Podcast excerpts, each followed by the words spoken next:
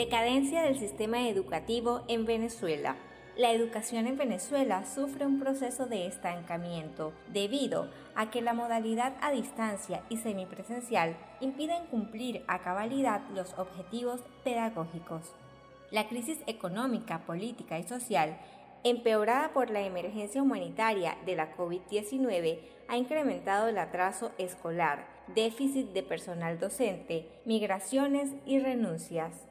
Hoy más que nunca, se ve reflejado el bajo rendimiento de los estudiantes, ya que es más complejo el aprendizaje vía Internet cuando las malas conexiones y el tema de electricidad no lo permiten.